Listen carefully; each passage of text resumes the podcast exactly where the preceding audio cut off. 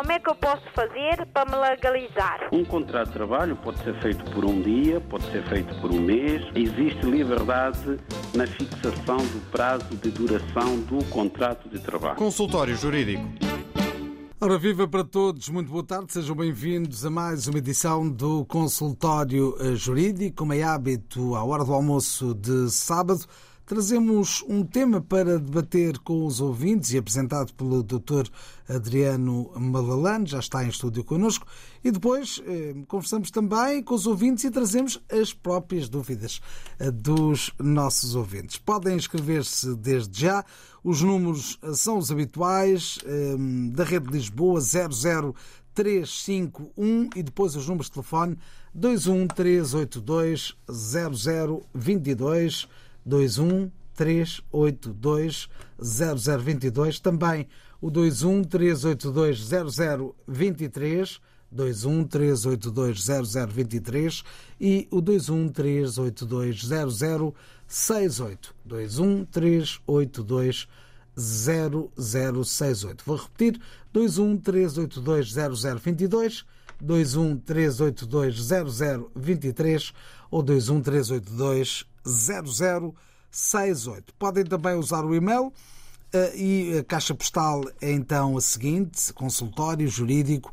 rtp.pt consultório jurídico rtp.pt e podem também enviar as vossas mensagens de voz ou de texto para o WhatsApp da RDP África. O número é de Lisboa, por isso 00351 e depois 96 712 5572 96 712 5572. Sejam bem-vindos. Esta é mais uma edição do Consultório Jurídico. Como é que eu posso fazer para me legalizar? Um contrato de trabalho pode ser feito por um dia, pode ser feito por um mês. Existe liberdade na fixação do prazo de duração do contrato de trabalho. Consultório Jurídico. Ora, viva doutor, bem-vindo à edição desta semana do Consultório Jurídico. Hoje tratamos das obrigações de pagamento ao Estado, que é o mesmo que falar de impostos.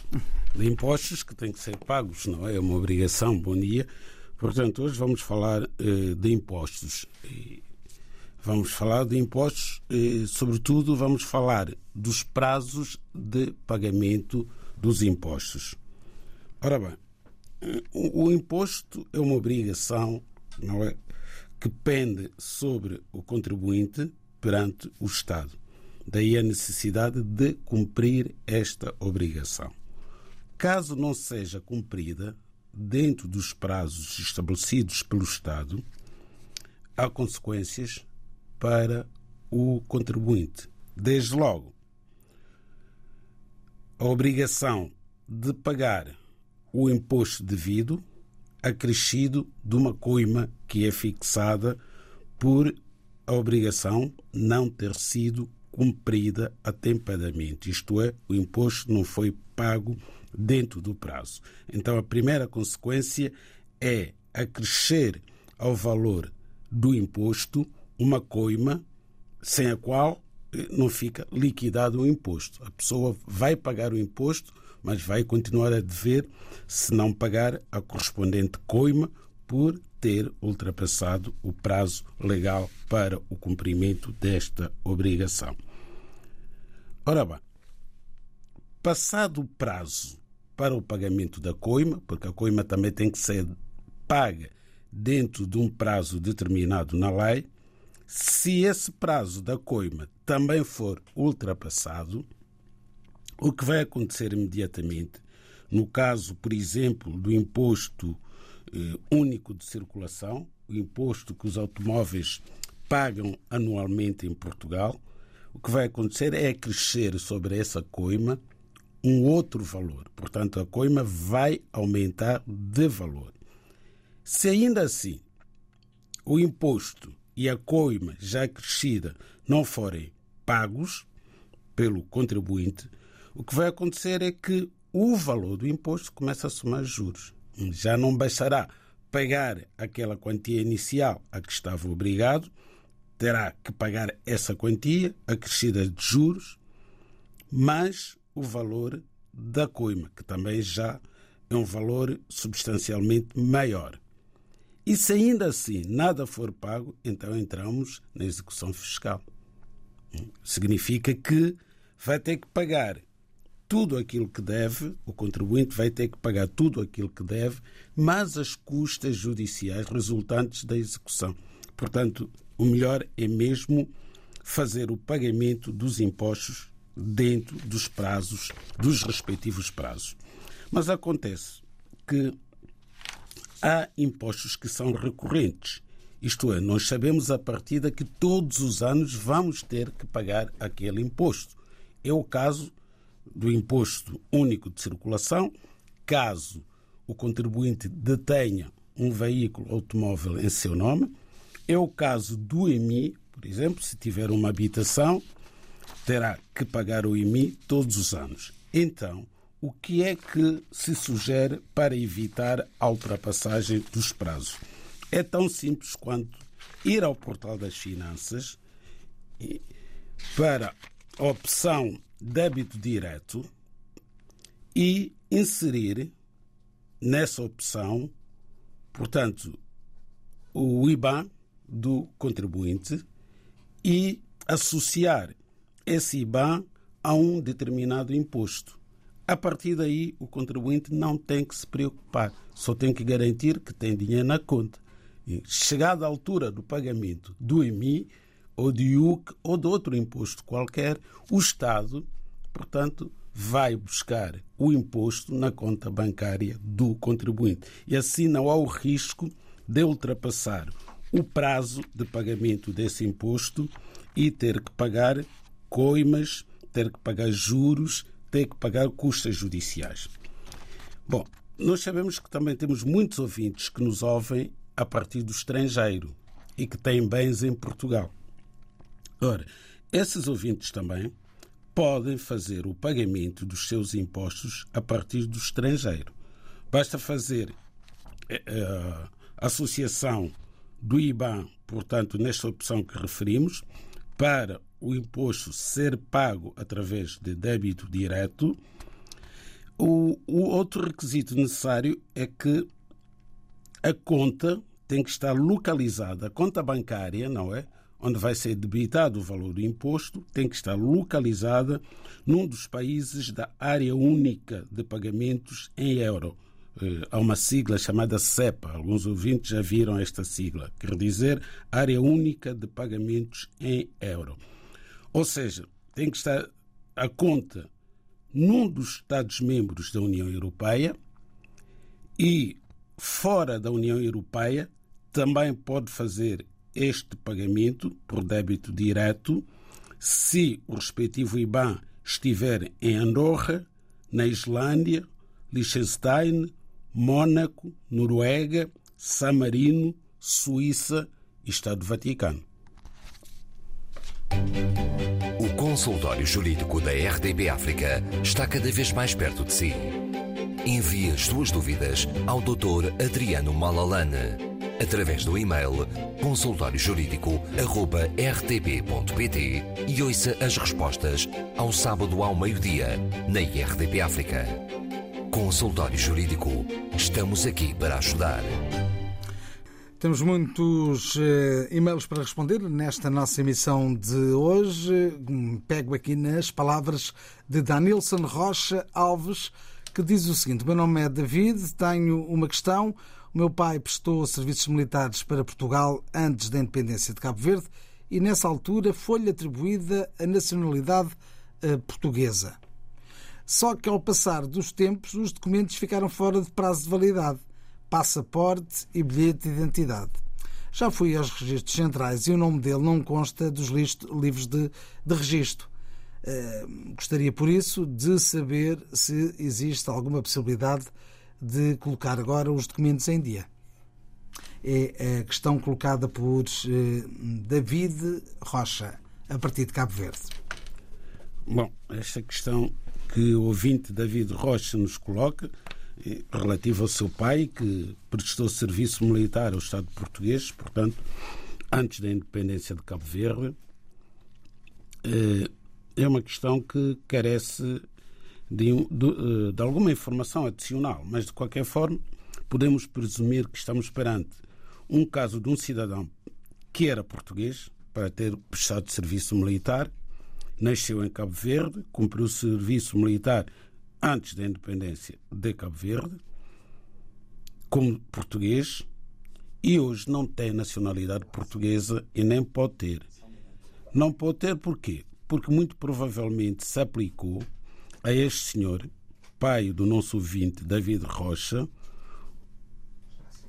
o decreto-lei número 308-A, barra 75, de 25 de junho, que é o diploma que foi aprovado em Portugal antes da independência das colónias, eu diria mesmo à porta das independências, foi aprovado este diploma que, entre outros efeitos, teve o efeito de retirar a nacionalidade portuguesa a todos os cidadãos outrora portugueses nascidos nas ex-colónias que não tinham ascendentes naturais de Portugal continental. Já analisamos este diploma inúmeras vezes aqui no programa para os ouvintes perceberem que só aqueles que, excepcionalmente, só aqueles cidadãos naturais das ex-colónias, sem ascendentes, nascidos em Portugal continental, que, excepcionalmente, puderam conservar a nacionalidade portuguesa e não era fácil fazer essa conservação, sobretudo para quem estava à data nas antigas colónias, até porque este diploma que permitia a conservação da nacionalidade não era de conhecimento da maior parte dos cidadãos. Muitos até consideravam que continuavam a ser portugueses, só mais tarde é que se aperceberam que tinham perdido a nacionalidade portuguesa. Mas houve aqueles que vieram, mesmo após a independência dos respectivos países, para Portugal e em Portugal requereram a conservação da nacionalidade no Ministério da Administração Interna. Estes pedidos eram feitos na Praça do Comércio, fizeram isso, alguns, nem todos. Os pedidos que foram diferidos tiveram a virtualidade de se considerar que o requerente tinha conservado a nacionalidade portuguesa. Mas a maior parte das pessoas que vieram já vieram como cidadãos dos novos Estados africanos, portanto, com o passaporte do respectivo país, e esses tiveram que requerer a sua naturalização. Portanto, perderam definitivamente a nacionalidade portuguesa e tiveram que se naturalizar aqueles que o fizeram, porque há muitos outros que continuam com a nacionalidade do país de origem, mas aqueles que reuniram os requisitos previstos na lei e que requereram a sua naturalização, voltaram a ser portugueses, mas não com a nacionalidade portuguesa originária, mas com nacionalidade portuguesa derivada, porque foram naturalizados cidadãos portugueses, tal como aconteceu com cidadãos de outros países sem qualquer ligação com Portugal. Vamos agora ao telefone conversar com o ouvinte Lassana Mané. Bem-vindo. Bom dia. Bom dia. Conte-nos tudo o que uh, o traz cá ao consultório jurídico. É, porque me traz cá hoje, eu preciso mesmo da vossa consultoria jurídica. Porque, de repente, eu tinha celebrado um contrato de prestação de serviço com a imprensa, a imprensa nós. É, o que aconteceu e que durante o tempo da publicação do contrato chegou um dia, era dia 4 de, de abril de 2021, e depois mais de um ano até setembro de 2022, um dia, dia 8 de, de setembro, recebi uma chamada do, do Hospital de Amadora para ir fazer internamento. De acordo com o contrato, e nas minhas horas de urgência da minha habitação, tipo, vou mudar de casa ou é, vou, sair, vou estar sair fora. Por enquanto, estou no contrato, tenho que chamar a empresa para dar baixa ao serviço, eh, para evitar os custos. Eh, naquele dia, dia 8 de setembro, chamei a empresa, eh, lá na empresa, nós, eh, expliquei todos os motivos de que, de repente, recebi uma chamada para ir fazer um treinamento e quero dar baixa no serviço até quando vim de internamento. A senhora que me atendeu eh, me perguntou até quanto tempo de internamento que vou ter. Disse, não, não, não sei. E o, meu, o meu problema é um bocadinho complicado. Vou fazer uma cirurgia plástica muito complicada. Já tive lá um, quase um ano e na última vez que eu estive lá de consulta, o médico me disse que vou ter um internamento de, de a seis meses. Agora não sei, tomara que não chegue. E, e ela me disse, olha, eu vou deixar aqui tudo registrado, mas assim que de, de, tiver alta, liga para nós para eh, eh, restabelecer o serviço e para continuar, o, por enquanto estás no contrato, para evitar o custo. Pronto, fui internamento e saí de internamento, era no dia 16 de novembro. Vim de, de, de internamento, dia 16, era numa quinta-feira, Sexta-feira liguei para lá para, para, para, para, avisar que já estou em casa para estabelecer o serviço e, e, e a senhora disse, olha, vou registrar tudo aqui e vou deixar qualquer coisa, vamos entrar em contato contigo. Entrar em contato contigo e não entrar em contato comigo e continuei a receber o, o, o recibo para pagar. Eh, para pagar. Dois, três dias, depois de uma semana, liguei para lá, uma senhora me atendeu expliquei os meus problemas e a senhora disse, mano, tá, mas o senhor foi internamento, disse, eu fui internamento, o senhor tem todas as provas ali de ata, eu tenho tudo, tudo aqui. A senhora disse, olha, faz o seguinte, vai a qualquer nosso, um dos nossos lojas eh, perto de si e explicas os teus problemas e, e, os teus problemas. Eu disse à senhora, mesmo eu avisando para dar baixa ao serviço, eu quando estava no internamento, o meu irmão foi lá me visitar, deu lá a chave para ir à casa, abrir os correios para ver o que, é que eu tenho ali, e, ela, e, o meu irmão encontrou as cartas e ele foi pagar a carta sem me avisar. E depois, a semana seguinte, fui para o hospital e fui mostrar as despesas da casa que ele pagou para mim. Ele disse, não, tu não podes pagar a casa, coisa no meu, porque eu, no último dia, dia 8, que eu recebi a chamada para vir internamento, eu tinha uma carta de meu que eu fui pagar. E o que é que pretende nesta altura? Eu, quer dizer, eu pretendo saber o. Eu, eu vou chegar. E eles agora moveram um queixa, um queixa crime contra mim, um queixa judicial, é, um pedido de isenção contra mim. Eu tenho carta aqui, eu já fui a KINAI, já Porque fui. deixou de pagar, é isso? Pois. Eu deixei de pagar a partir desse tempo. Eu fui em internamento e saí do internamento e liguei lá para. para Não, mas uh, pelos vistos o seu irmão pagou por si. Sim, não, eu já tinha pago antes, no próprio dia que vou para o internamento, o último recibo que eu tinha recebido. Na minha urgência que enviou aquela carta que o meu irmão foi pagar. Estás a perceber? E assim, depois que eu vinha de internamento, liguei lá para saber, para saber, o, a senhora que me atendeu lá, que me disse para ir a uma das lojas, eu fui ali no Fórum Sintra, fui lá explicar os meus problemas, a senhora disse-me para pedir devolução daquele montante que o meu irmão foi pagar, porque eu já tinha avisado, o registro já estava lá. Eu não, não, não podia pagar aquilo. Eu fui ali na loja, lá na loja, eh, expliquei tudo. O, rapaz, o senhor que me atendeu disse: Olha, daqui a 10 minutos. Já está a repetir-se. já está a repetir-se, já está a contar a história outra vez. Bom, não, não. já estão reunidos os elementos todos, vamos tentar dar-lhe uma, uma opinião daquilo que deve ser feito numa circunstância dessas. Está bom? Não, olha, Obrigado. Bom, Obrigado, mas eu não, eu não cheguei à conclusão das minhas coisas. Ah, ah não, chegou ao fim da história? Então, mas diga. Não, não, quer dizer, e, não, mas pronto, está bom, e mais ou menos esse que é o fundamento, aquilo que eu expliquei. É o fundamento. O que está a dizer que houve uma injunção, não é? Que lhe apresentaram uma injunção, ou seja, que o estão a obrigar a pagar aquilo que não pagou, não é? Sim. É sim. isso que está a acontecer, porque o senhor sim. deixou de pagar. Foi isso que aconteceu, sim. não foi? Mas, foi. Uh, e, uh, Deixei de pagar também porque foi ao enterramento. Foi ao internamento. O seu irmão pagou a conta que você já tinha pago, por isso pagaram duas vezes. E a partir daí, sim. o senhor não pagou mais, certo? Sim, sim. Sim. E agora, a nós, o que fez foi apresentar-lhe uma instrução pelo tempo que não pagou até agora. É isso, não é? Sim, é, é. Pronto. Pronto, é esta a história e vamos saber qual é o enquadramento jurídico para este caso. Tá, muito obrigado por ter ligado. Cá está a dúvida do nosso ouvinte, chama-se Lassana Mané.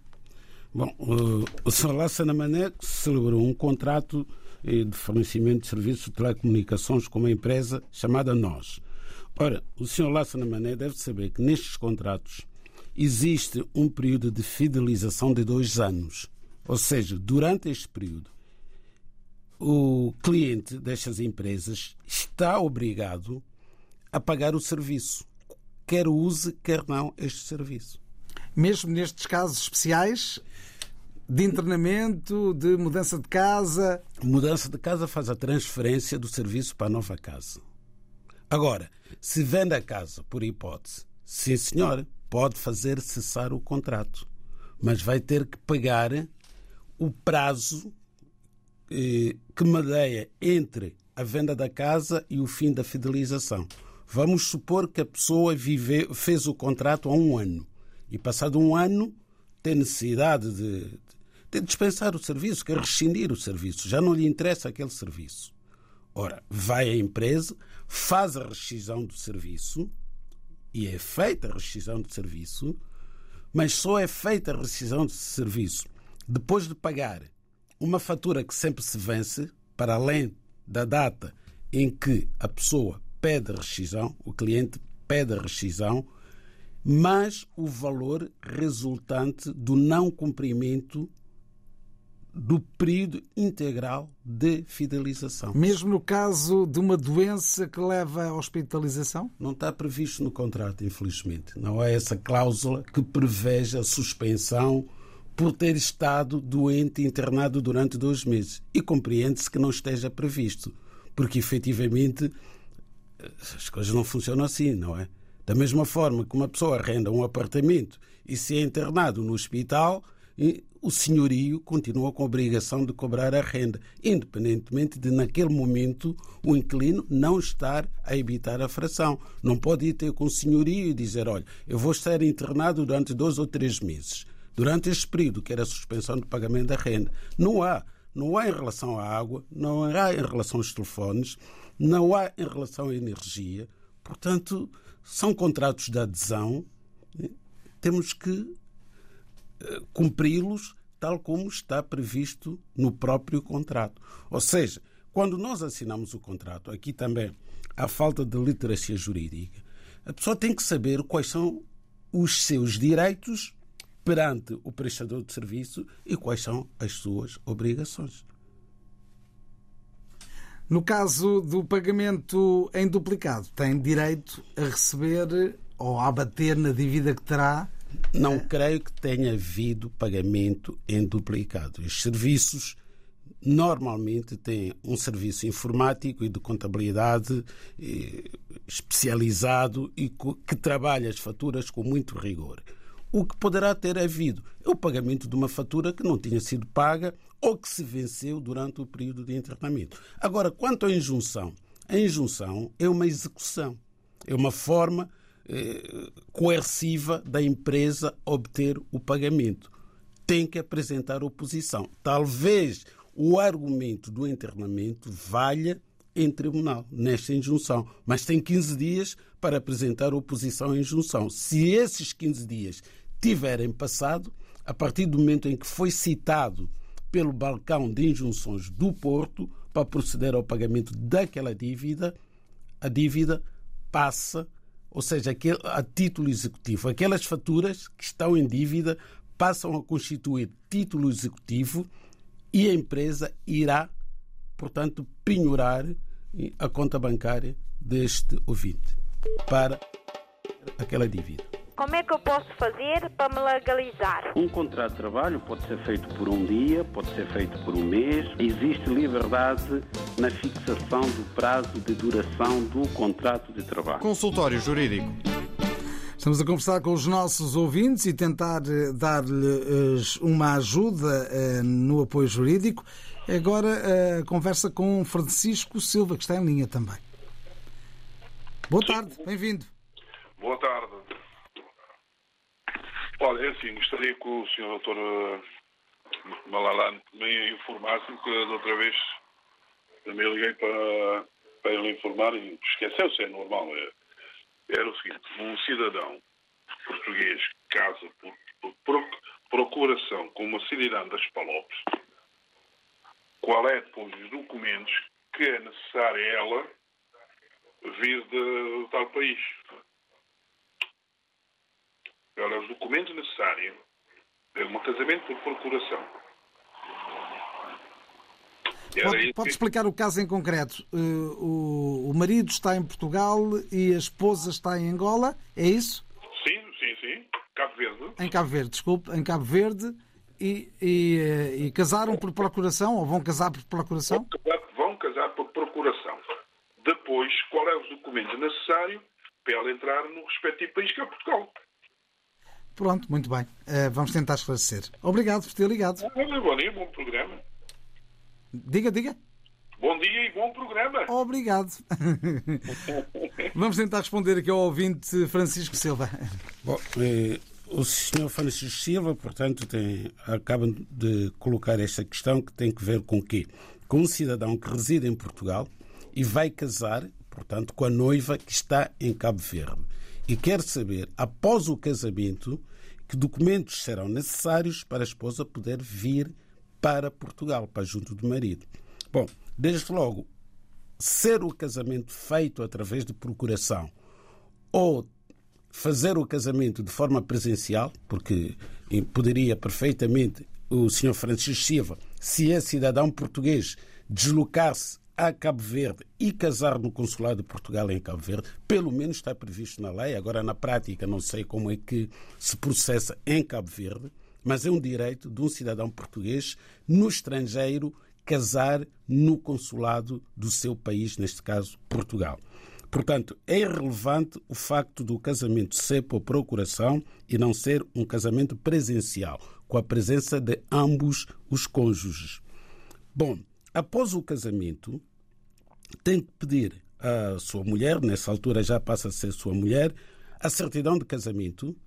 Se casarem no consulado de Portugal ou por procuração, estando o senhor em Portugal e ela em Cabo Verde, procuração essa que tem que vir para Portugal para ser apresentada no registro civil que vai celebrar o casamento, então obtém imediatamente a certidão de casamento, envia essa certidão para Cabo Verde, acompanhada do termo de responsabilidade assinado pelo marido, que irá permitir que a mulher vá ao Consulado de Portugal em Cabo Verde requerer visto para fixação de residência em Portugal, com base no facto de ser casada com um cidadão português residente em Portugal. Está esclarecida mais uma dúvida neste nosso consultório jurídico. Agora eh, vamos a coisas práticas eh, de, de consumo dos nossos dias. Eh, está aqui o ouvinte Abel Onut Co, que pergunta o seguinte: será possível uma pessoa ter dois contratos, presumo que seja de trabalho, com duas empresas diferentes ou com três empresas diferentes? É possível, desde que os horários sejam compatíveis. Pode trabalhar de noite num sítio e durante sim, o dia sim, noutro, sim. ou então ao fim de semana num sítio. Pode trabalhar de manhã numa empresa, à tarde noutra empresa. Agora não pode estar a trabalhar oito horas durante o dia, outro, outras oito horas durante a noite. Isso e é há contratos que nem têm horários, não é? Há contratos sem horários. Que é só prestação tem... de um trabalho. Sim, prestação de serviço. Mas tem que, tem que ser compatível. Justamente, olha, semana passada falámos dos acidentes de trabalho e mencionamos que uma das causas eh, mais frequentes que estão na origem dos acidentes de trabalho é falta de concentração por excesso de trabalho. Quando não se respeitam os horários de trabalho que estão previstos na lei e eh, esses horários não foram fixados de forma aleatória, é com base em estudos científicos e com base, portanto, na capacidade do, do, do ser humano de eh, suportar um esforço até um determinado limite, Portanto, há pessoas que pensam que têm capacidade para estarem a trabalhar 15, 16, 17 horas seguidas. Depois há 18 hora acontece o acidente de trabalho. Convém evitar isso. Já sabes, estamos aqui para ajudar e agora trago as palavras de José Cláudio da Silva. Diz este nosso ouvinte: sou brasileiro, residente em Portugal há cinco anos, com título de residência. Sou divorciado no Brasil e tenho duas filhas. Uma de 13 anos, a outra com 8 anos. Vou pedir em junho a minha nacionalidade portuguesa por tempo de residência. E junto aqui as minhas questões. Uh, mesmo tendo sido casado e agora divorciado, devo apresentar a minha certidão de nascimento de interteor e apostilada? E a segunda questão, eu tenho de pedir no CEF algum documento que prove os 5 anos de residência?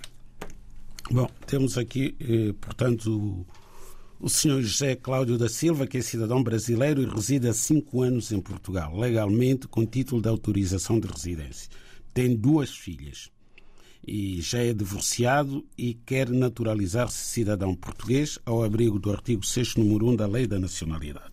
Os requisitos para a sua naturalização são os seguintes.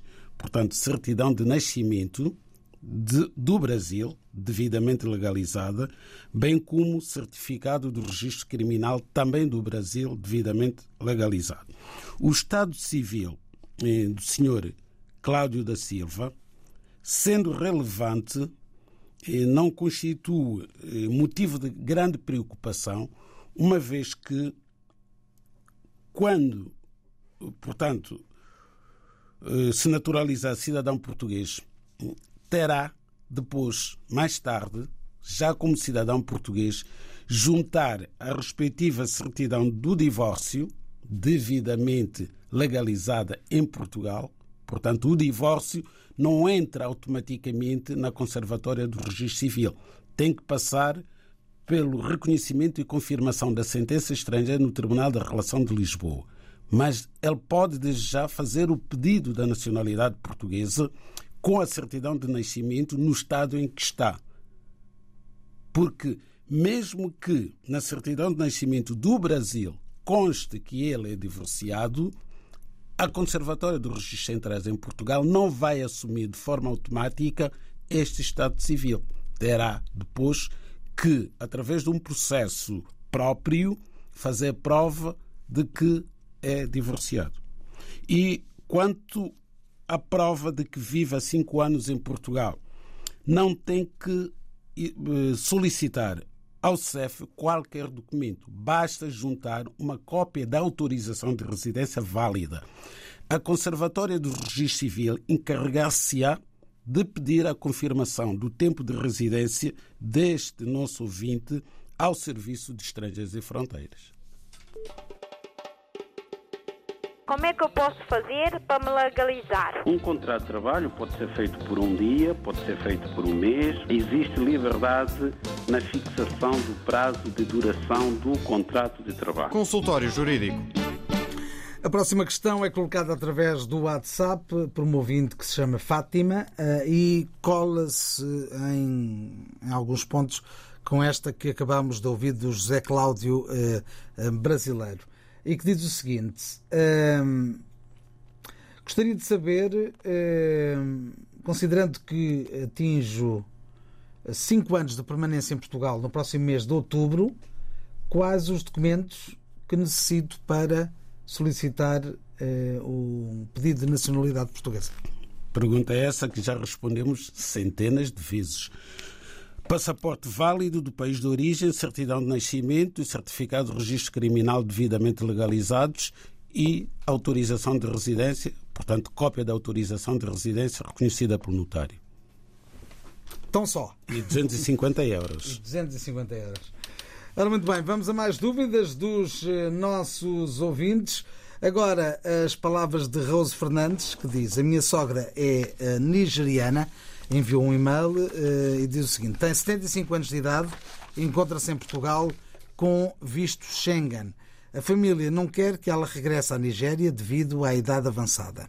A filha, mais velha, que é residente e dirige uma empresa internacional em Lisboa, quer responsabilizar-se pela mãe junto do CEF. Qual o artigo a aplicar e quais os documentos que eh, se devem tratar para esse efeito, para, esse, para o efeito de legalização da senhora, 75 anos. 5 anos de idade, exatamente, que é sogra da nossa ouvinte Rose Fernandes. Exato. Portanto, estamos perante um reagrupamento familiar, mas que ocorre em território nacional, porque a senhora já está a viver em Portugal.